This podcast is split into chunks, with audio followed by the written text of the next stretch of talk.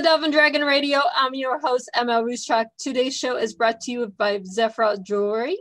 And I was here with special guest today, Art Wedmore. Welcome. Hi, thank you for welcoming me and thank you for having me on the show. Now, you have two wonderful books out. Which was the first? The first one was Self Inflicted Death Sentence. I wrote okay. that when I first started my recovery. So. Okay, so how did we get into this? Well, one of the best things that is probably to tell the story on how I ended up getting to where I actually wrote a book. It wasn't really my choice to start with. I had, mm-hmm. I had uh, checked into the VA facility up in Portland, Oregon, realizing I just tried to jump off a bridge and uh, thought maybe that was not the best way to end my world. I should probably try something different. So I checked in for uh, rehabilitation. And as part of that, uh, I was challenged once I got into the program uh, for recovery was to journal and uh, I found I wasn't very good at journaling. I just didn't get the rhythm of writing long sentences about how I felt. And uh, I remember as a kid, I enjoyed poetry. So I just started writing poetry. So each week, um, before I would go to the meeting that we'd have with a group of vets, Vietnam and, and, uh, and the uh, Afghan war vets that were there, I would write a poem and then they would ask me to read it to the group. And then the group would discuss my poetry. And I found as time went on, not only did we get people to talk more in this group that had never talked before, these diehard Marines that just didn't have it in them to talk about their inner feelings, suddenly they thought I was writing about them. So I was encouraged after six weeks to stay longer. I'd written six poems. And so I ended up staying 37 weeks writing 37 poems um, about my experiences in recovery and then reflecting back my experiences as an alcoholic and just shared them. That's how I got started. Well, that is a wonderful start. I mean, thank you for your service, being a veteran. Oh, thank you. Um, being a former military wife, I understand the whole here's a journal, this is what you do. It, it doesn't work for everyone. Journaling does not work for every person. It works for most people, but not everyone. So it's great to have a different out, and you are able to find out, out through poetry. I did. And I found it not only easier for me to express myself because poetry allows for the emotions to be written in shorter, shorter sentences. But I found that with rhythm, um, I could also create a cadence in my writing. It made it easier to write it. I could easily go from one point to the next of the story. What I envisioned if I wrote it in a long paragraph, what I put in one verse in a poem might take me three or four pages of writing to try to get that same emotion spread out. Because mm-hmm. poetry allows us to make it much more concise. So I was able to drive my personal message forward to share with others to see if it was anything like theirs. And if it was, could they learn from it as I was? Mm-hmm. So it became kind of a teaching mechanism for me to think about. As I wrote these, I was trying to encourage people to not only look at themselves, but to look at what I had written and see if there's a relationship that could, it could help them. That is wonderful. I mean, to be able not only to, to write, but to use your writing to help others. That is something we all strive for. Yes, it's uh, it's uh, well. I originally taught. I, I taught at the school of uh, aerospace medicine when I was in the military in San Antonio, and I left academia only for the reason that I had to grow old to make more money. I had to wait for someone to, to re- retire or, or get out of the civil service or the military in order for me to get promoted. I didn't like that feeling. I wishing someone had to disappear from their career that they loved for me to mm-hmm. make more money. Mm-hmm. So I, I got out of that business and got into the auto industry to create training companies for the car business. And I still had that passion for teaching. And I never really wrote anything other than lesson plans and made visuals for the training companies. But when I decided that it was time for me to check out of alcohol and to get into recovery, that old teaching style came back to me. I've been training for a long time in the auto industry. And so I just decided to take the two passions I had. I wanted to get in recovery and I wanted to have long term sobriety. And I wanted to help people at the same time just compile them both, and here I am. and you've been at least 10 years sober, sober. I have 10 years, eight months, and a couple days. Yeah. One day at well, a time. One day at a time. That's all we can do. And you wrote the second book, Free Booze Canceled. I did. And I wrote that last year during the uh, pandemic. I found myself a lot of idle time. And I was talking to a lot of my friends who had were in some phase of sobriety who started drinking again and I kept looking for the reasons that they were they were shortcutting this adventure they'd been on for sobriety and they found boredom, nothing to do. They found lots of reasons to drink. And if anybody was looking to drink during that time, there was lots of reasons to do it, I guess. So I decided to start looking at my 10 years of sobriety and what was making me strong and what was keeping me focused on my sobriety rather than the temptation to go elsewhere. I wrote 10 poems to represent those 10 years. And in doing that, I really thought that um, I would put a lesson, three questions at the end of each poem, so that I could uh, share those with uh, everybody as a way for them to think about what I just read. And also a good way to get not only get your poetry up, but also you're teaching, you're making them the, them think. Has any of the Al-Anon or AA uh, groups reached out to you to put help put these into their systems? I am working with a group. In fact, because of the pandemic last year, I really, I, I really didn't get too involved with it. I formed a new company over the last 10 years in the auto industry training. So I focused on that a lot and didn't really promote my first book very much. So I did the second edition in December of last year. And in doing that, I, I also completed this book. So they were both published at the same time. And I have my first outdoor presentation under a tent, COVID free with everybody with COVID testing on the 22nd of April here in Palm Springs. So I'm back on back on stage, back live. I'm looking forward to sharing the poetry the, and my share my story, which is what we do as a speaker for the AA. And in sharing my story, I also get this feeling I can. There's somebody, at least one person, if I can help one person in that group, then I've done my purpose for that meeting, and I move on to. The- right. I mean, you have the VA, you're veteran, so you have the health system that let's say face it, their VA system to help alcoholics is wonderful. It's in-house a lot of times, and then sometimes the outpatient military family. you know, of course. Of course. So, I mean, there's a lot of things there that you can do to promote the book, but it's not just promoting the book, it's teaching others who have been in your shoes to find sobriety. Correct. You know, if I, and I ask people to think when they say, why did you write poetry? And I said, I want you to think back. And if I were to say this, Mary had a little lamb, her fleece was white as snow. And almost everybody can remember that stupid little line from a poem we learned when we were eight or nine years old in our school system. And I say, and everywhere that Mary, they said, went, the lamb was, and they'd say, sure to go. And I said, so we have this capacity in our brain to remember music, and, and poetry is basically becomes music if you sing it. Right. Um, and so I don't sing it, although I feel like I might be able to rap some of it, I guess. But um, but I don't really I don't I don't sing it, but I put a rhythm to it, knowing that the mind itself has that ability to remember things. If there's a point that makes sense to you, you're more likely to remember if it rhymes than if it's just a sentence or a paragraph. So the power of, of the written word that way, I think, is what makes my books very unique, especially in, in alcohol addiction. There's just nobody that's spent the whole time to write full book full of poetry about all these different phases, some painful, some very raw, some very sensitive, um, very, uh, very truthful, exactly how I felt, what I went through, how I saw myself when I was drinking, how I think other people saw me, how to make amends, all the things that are important for addiction. I was able to put into a book and a poem mm-hmm. and just title that poem for that one phase of life and to write it, I hope, with enough sense and direction that someone could look at that and say, wow, if I followed those steps or if I did that, that could help me. Then I've done my job. Then, then I've done what I felt like I needed to do to share. That is awesome. Would you mind sharing one of your poems with us? No, I wouldn't mind at all. In fact, I have my first book. Um, another thing that I did is, you know, when you're writing for vets in a in a room of vets, you've got a mm-hmm. pretty captive audience. You know, they're stuck there. Some of them were ordered by the court, some were ordered by the VA to keep their rank, and others were like me, I volunteered to go. I had a captive audience. So when I read my poetry, if I didn't get those results, a counselor would get mad, right? So he was looking for these people to get involved. So I would go to coffee shops and read a new poem that I'd written. A bunch of strangers who were there to hear kids play rock and roll music and the new things that they'd written. And there were very few adults there, but I would always get there and be number four or five on the list. I could be kind of in the center.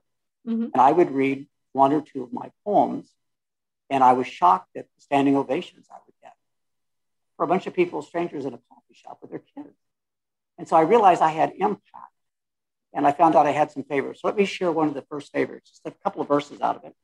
This one's called The Devil Inside Me. It was uh, the first one where I actually looked in the mirror and thought about how I felt with this alcohol addiction.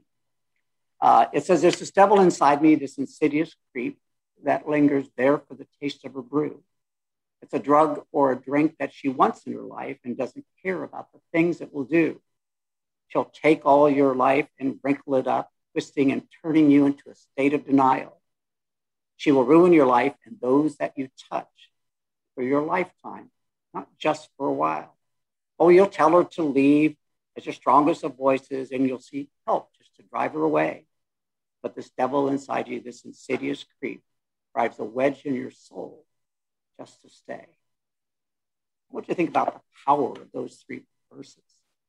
Um, and what I was trying to say about how I felt inside. Yeah, you take the alcohol. It doesn't matter if you're veteran or civilian, or if you've never been in the military or have any connection with the military. If you drink, no, I've seen this across board, the board. Those who drink and are alcoholics, always drinking, is going to tear a wedge in your family.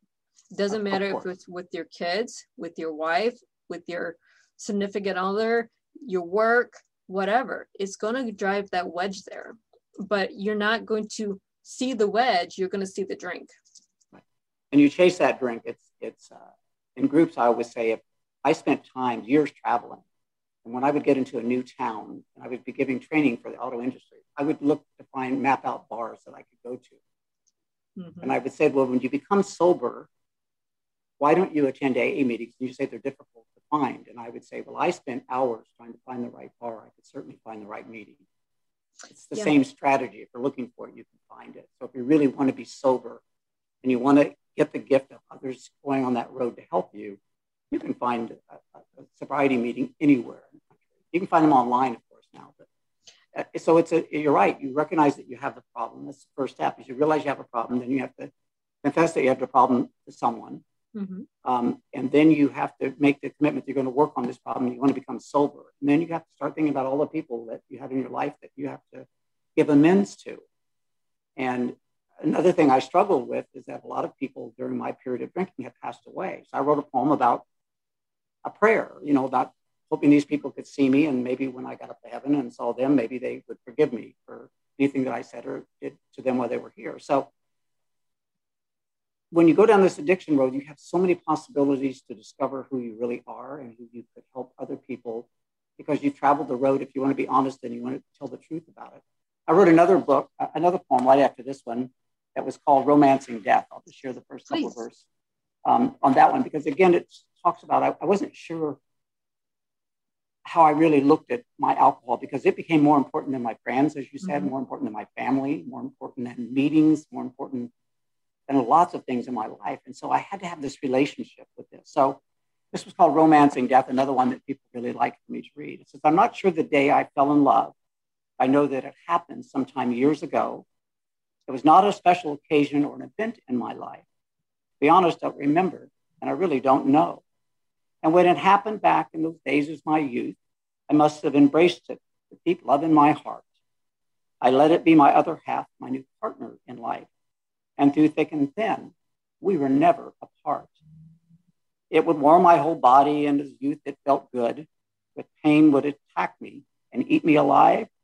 She would ease all my thoughts, my deepest inner self. So with her in my life, I knew I could survive. So I, I, crossed this point in my life where I liked the taste of this uh, of alcohol. This disease consumed me so much that I embraced it as if it were my friend. Mm-hmm. And that's why it's so hard because it's the only friend I had left. When you go through all of these people, your family, your friends, your relationships, and they all disappear because they don't understand me as a drunk. Well, this this lady, this booze, this part of my life understood me completely. It was always there. I could just oh yeah taste it and relax. And so exactly. for love. We don't look at, well, my family doesn't understand me. My relatives don't understand me. My kids don't understand me. My work doesn't understand me, but my beer understands me. In a heartbeat. And it's always there. it's always there. I just you stock, you stock in advance. It's like loving a loving a fridge. It's there, and you say, oh, okay, well, you know, it's a bad day, and you have another cold beer or a glass of champagne or whatever your booze yeah. or drug of choice is, and you're happy. Right. And when you when you look at your life, and and it took me a while in my book. I only wrote first few verse, first two chapters of this book in poetry that I wrote. I wrote about my experience at the time. And I didn't want to go back and look at why I was an alcoholic. I wanted to say I was looking under my Christmas tree and there was no presents, but there was a gift there, and that's that I wasn't drunk anymore. You know, I was looking for rationale on why I was staying sober, but I didn't want to dig, in, dig inside it because it wasn't until my fifth chapter when I was writing this, about 20 poems into it, that I realized that I hadn't been honest with myself yet. I hadn't let the reader know here, here's here's my guilt. I, I, I fell in love with this stuff, and I, I she was my friend, and I, I, had to get a divorce from her. I mean, I had to really mm-hmm. struggle. And I wanted people to know that it's, it's not just writing about, I'm sober now, this is really great. You have to really deep, dig inside and see who you really were at that time. See, and then dad, put my name on the book, you know? Mm-hmm. So then you put your name on your book and all these people, that, I was a business guy, I had training companies that people saying, I didn't know Art was a drunk.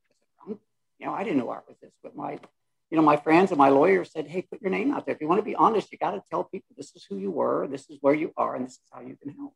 Mm-hmm. And that's what I did you have to be honest with yourself. My dad drank up until the day he passed.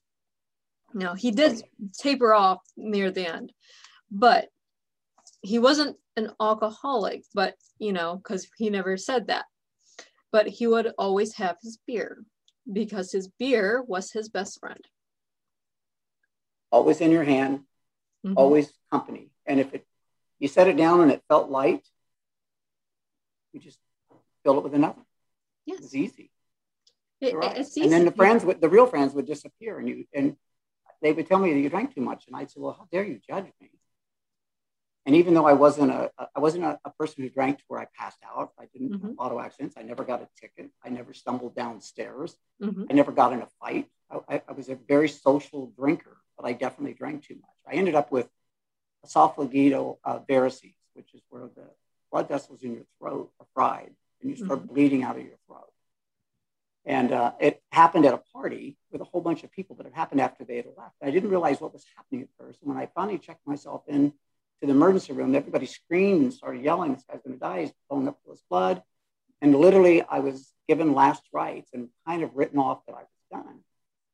And later, days later, I came to, I was in intensive care, and this, this doctor had come in and saved me. And I heard some of the commotion, but I was going in and out of consciousness at the time and I quit drinking, but it was just before my 60th birthday. So on my 60th, a friend, who I consider to be a friend, gave me about half an inch of champagne in the champagne flute. Mm-hmm. I took that sip to toast turning 60 and being sober. And little did I know that one little sip would be in the liquor store that night, and the next day, and the next day, and the next day. And then all of a sudden, eight months of drinking started where I actually had stopped on a bridge to jump and a truck driver honked his horn at me. And I looked at him, and even though he didn't say a word to me, he had these piercing blue eyes and a dirty hat. And he, his mind or his eyes said to me, Don't jump, you have a purpose. And that's when I checked myself in. I relapsed that first time and then checked myself in and seriously made the commitment to quit drinking. Um, and here I am, one day at a time. I'm uh, and I'm giving back as, as much as I can. Well, was, we thank you for giving back because my dad, we had him in a hospital several times over the last 30 years for cirrhosis of the liver. We mm-hmm. all hear cirrhosis of the liver with drinking. We all hear this. And how many times did he quit, you know, just to get well enough to drink again? Lots. yeah.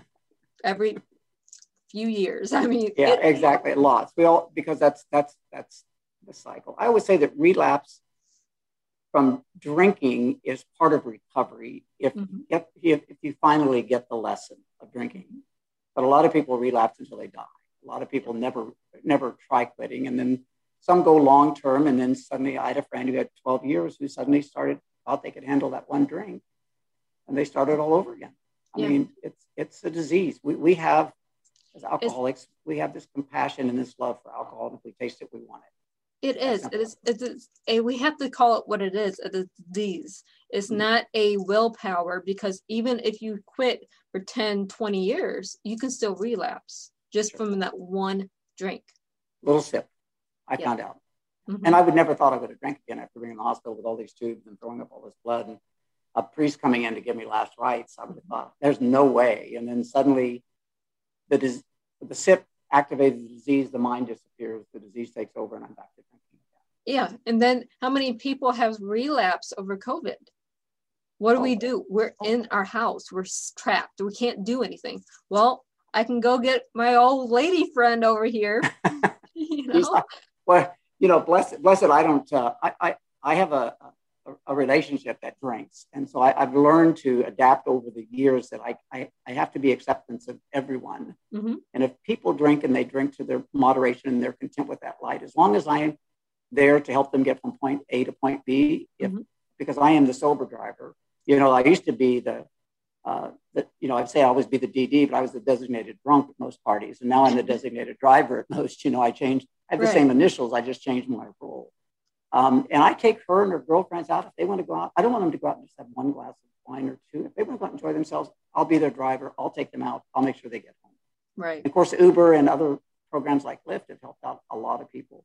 But that they doesn't have. cure the problem of drinking. It just cures the problem of going from point A to point B. That's all. exactly. I'm always the designated driver when I go out. Now, were you ever a drinker yourself? Uh, I went through a few bouts of drinking, yes. Uh, when I was 18, I was drinking underage, wound up a beautiful daughter because of it. Of course. And, yeah, but I'm not that person. That's not who I wanted to be. So then I relapsed again when I she was about six years old. And then I was sober for 10 years. Good for so, you. That's that's strange. Yeah. You know, I mean, people when we tell people we're sober, unless you're around someone who's gone that journey, a lot of people say, "Oh, mm-hmm. that's nice," mm-hmm. and they don't realize what it is that we have to commit to internally, as well as our external environment, to be able to maintain that status of sobriety. And I was that closet drunk. No one knew I drank. Oh. I was, I was social. yeah. See, I was not the one that drank around people. I was the closet drunk that was going through a fifth of Jim Beam every night. Oh my goodness. Yeah. It's a tough disease. But you know, there's rewards of sobriety. You know, I, I um, when I was a kid, I was a Boy Scout, and I never really thought about that scouting as an Eagle Scout and all the things that I accomplished as a Boy Scout. My grandfather was an executive scout. I didn't have a father, and I had a minister kind of substitute for my father. So I had good figures helping me. Mm-hmm. But as a scout, we had these 12 rules, and I hadn't really thought about them for years and years, especially as an alcoholic and traveling around the country. And I was at the Dallas airport about six months before COVID, and there was a, a group of scouts with their leaders, and they were going on a jamboree. And I walked up because I saw how nice and clean and neat they looked. And I thanked them for their service, like you would a military person. And they all looked at me and they said, Our service. And I said, Yes, you are the service of the community. You are the people that are going to go out and empower leadership. You are the guys and girls that are in a program to teach you all the skill sets you're going to need in life that's going to make you so much stronger. And they said, Will you ever scout? I said, Well, yeah, I was. They said, How long ago? And I said, Well, I'm close to um, 50 years ago. and they looked at me and, and they said, Well, do you still remember anything? I said, uh, Sure, of course I do. I said, I, Then I said, A scout is trustworthy, loyal, helpful, friendly, courteous, kind, obedient, cheerful, thrifty, brave, clean, and reverent mm-hmm. which are the 12 rules. And they, their mouths, I mean, literally these kids with all of the electronics, their mouths dropped to the ground and they looked at me and said, yeah, that guy was a scout. He still is. And I said, once a scout, always a scout. Yeah. And the scoutmaster came up to me as I was heading, leaving the group and he said, that's the best lesson these kids ever got. Thank you so much. Thank you so much. So when I came back home, I wrote a poem called Giving Back Like a Boy Scout. Let me share a little bit of that one. Please. That's in my new book, by the way. Please. Um, and it's quite popular with uh, with people because they can relate to it, especially if they've ever been around Boy Scouts. I'll share just a little bit. It says, "I look back now at my newfound role as a sober member among all my friends. Uh, when, if they drink, it doesn't bother me. I'm apologizing. I've completed all of my amends. I realized too I was not alone in this venture to stop my drinking. There's a higher power in an AA group helped me to change my stinking thinking. So as I sobered up, I recalled my past as a Boy Scout in my small town, where my grandfather was an executive scout and made me toe the line and not fall down. The oath we took as a scout those days had 12 laws that we had to make. And uh, live by them, as, as, as we did back then, as an adult, I learned to faith. A scout is trustworthy, loyal, and helpful. He is friendly, courteous, and kind. He's obedient, cheerful, and thrifty, brave and clean, reverent all the time. Well, these laws defined my character, and now I'm sober. I want them back. And to have these these lives I need to give to be charitable, to help at last. So let's talk about giving back and some things that you can do to share your purpose and your newfound love with others, not just for you. You can volunteer to be a hospital, help the sick, the last, the dying. You can drive them, hug them, and take care of them instead of your days of booze and lying. You can help a stranger who needs a hand or buy groceries and carry them home. You can pull some weeds or some grass at someone's house for an elder person who lives alone. You can volunteer as a community event. You can hand out um, tickets so that they can get in. You can help others pick up their trash and junk on the streets in the town that you are now in. You can volunteer for a youth group cause or you can take your sobriety story out loud. You can help a church raise some needed funds, and you can volunteer where it's allowed. There are a hundred more things that you can do if you understand how important fact that being where you are from your addiction past is a gift that some will never get back. So then I went on and just shared the, the culture of how you can be trustworthy. I, I took them and paraphrased them like this: you can be trustworthy for the things you do and say, you can be loyal to yourself. You can be helpful to the folks out there and be friendly with whom you help. You can be courteous to everyone you meet. You can be kind, even if you disagree. You can be obedient to the time you have and be cheerful for all to see. You can be thrifty with your time each day and be brave as you tackle empty hours. You can stay clean and sober with every day and be reverent for your highest power. So I hadn't found that for a lot of my life as I transgressed with alcohol addiction and traveled. I mean, I had sexual addiction. I had lots of issues I just piled up in my because I was fortunate enough. I was traveling everywhere and I was single and I just had this life that I thought was perfect. And all of my friends who socialized with me said, "Man, this guy's got a mate. He flies around the world. He meets all these people. He gets premium drinks." And they went on and on. But I was living a disease. I wasn't living a life. Mm-hmm. And getting back to thinking about being a Boy Scout really kind of puts it in perspective for me that those are all the characters that any human being would want, whether you've ever drank or you haven't drank. But be able to go back and re grab them into my life after I quit drinking was, was the ultimate mm. power as a human being to be able to. Right. I mean, those are characteristics that we all need. We need to grow, we need to help people, we need to be trustworthy. Everything's there that we need. But we don't need the drinks. And we don't need the hate. And we don't need to vent our frustrations upon others and take it out on them. I agree. There's a famous quote out there that I just saw the other day that I was reminded. It says, if you'd find addiction, addiction is giving up everything for one thing. Mm-hmm. And recovery is giving up one thing to acquire everything.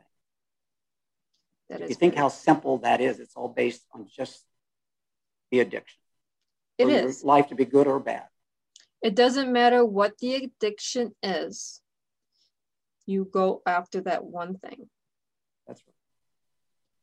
But where can our listeners and our viewers find you? Well, I have a website. It's my name. It's www.artwedmore.com. On there, there are links to the books I also do volunteer uh, things with uh, charitable organizations as an MC. I'm also a speaker. I also have a training company. But what I'm recently getting excited about launching, this is my newest project, is I am um, looking at getting into high schools in Southern California first, because I live in Palm Springs, California, to be able to share my poetry in an assembly of interested students that are over 16 that would like to hear a story from a truly passionate alcoholic who's sober, who could share insight to realize that the cost of the drink isn't what you pay for it in the bar. The cost of the drink is what it costs you in your life, depending on how much of that you decide to spend on it. And I'd like to be able to share that in high schools for free, just to give the volunteer time. Well, uh, that's a great program. You might want to pair up with authors in the classroom. It's okay. through Skype. And then you can take your message globally. So, authors in the classroom. Mm-hmm. I have my personal assistant here. She's writing it down. Sorry. Oh, oh, oh no. I, I um, get it 100%. I mean, we all need that assistant that we have to take our notes yeah, because I, I I want to be active with you. I want to see you. So. awesome. awesome. Yeah. Um, also, yeah, authors in the classroom will take authors globally, and it's a free program since we're all about the free. We are. And we just want to get the message out. True. And by the way, you can also buy my books on Amazon or Kindle books. So they're available. I give them away a lot. They are we do that, especially when they're great messages that we need to be out there. We give away so much. But thank you. Thank you so much. Thank you so much for being on the show today. You're great. Thank you so much. And for our listeners and our viewers, happy reading.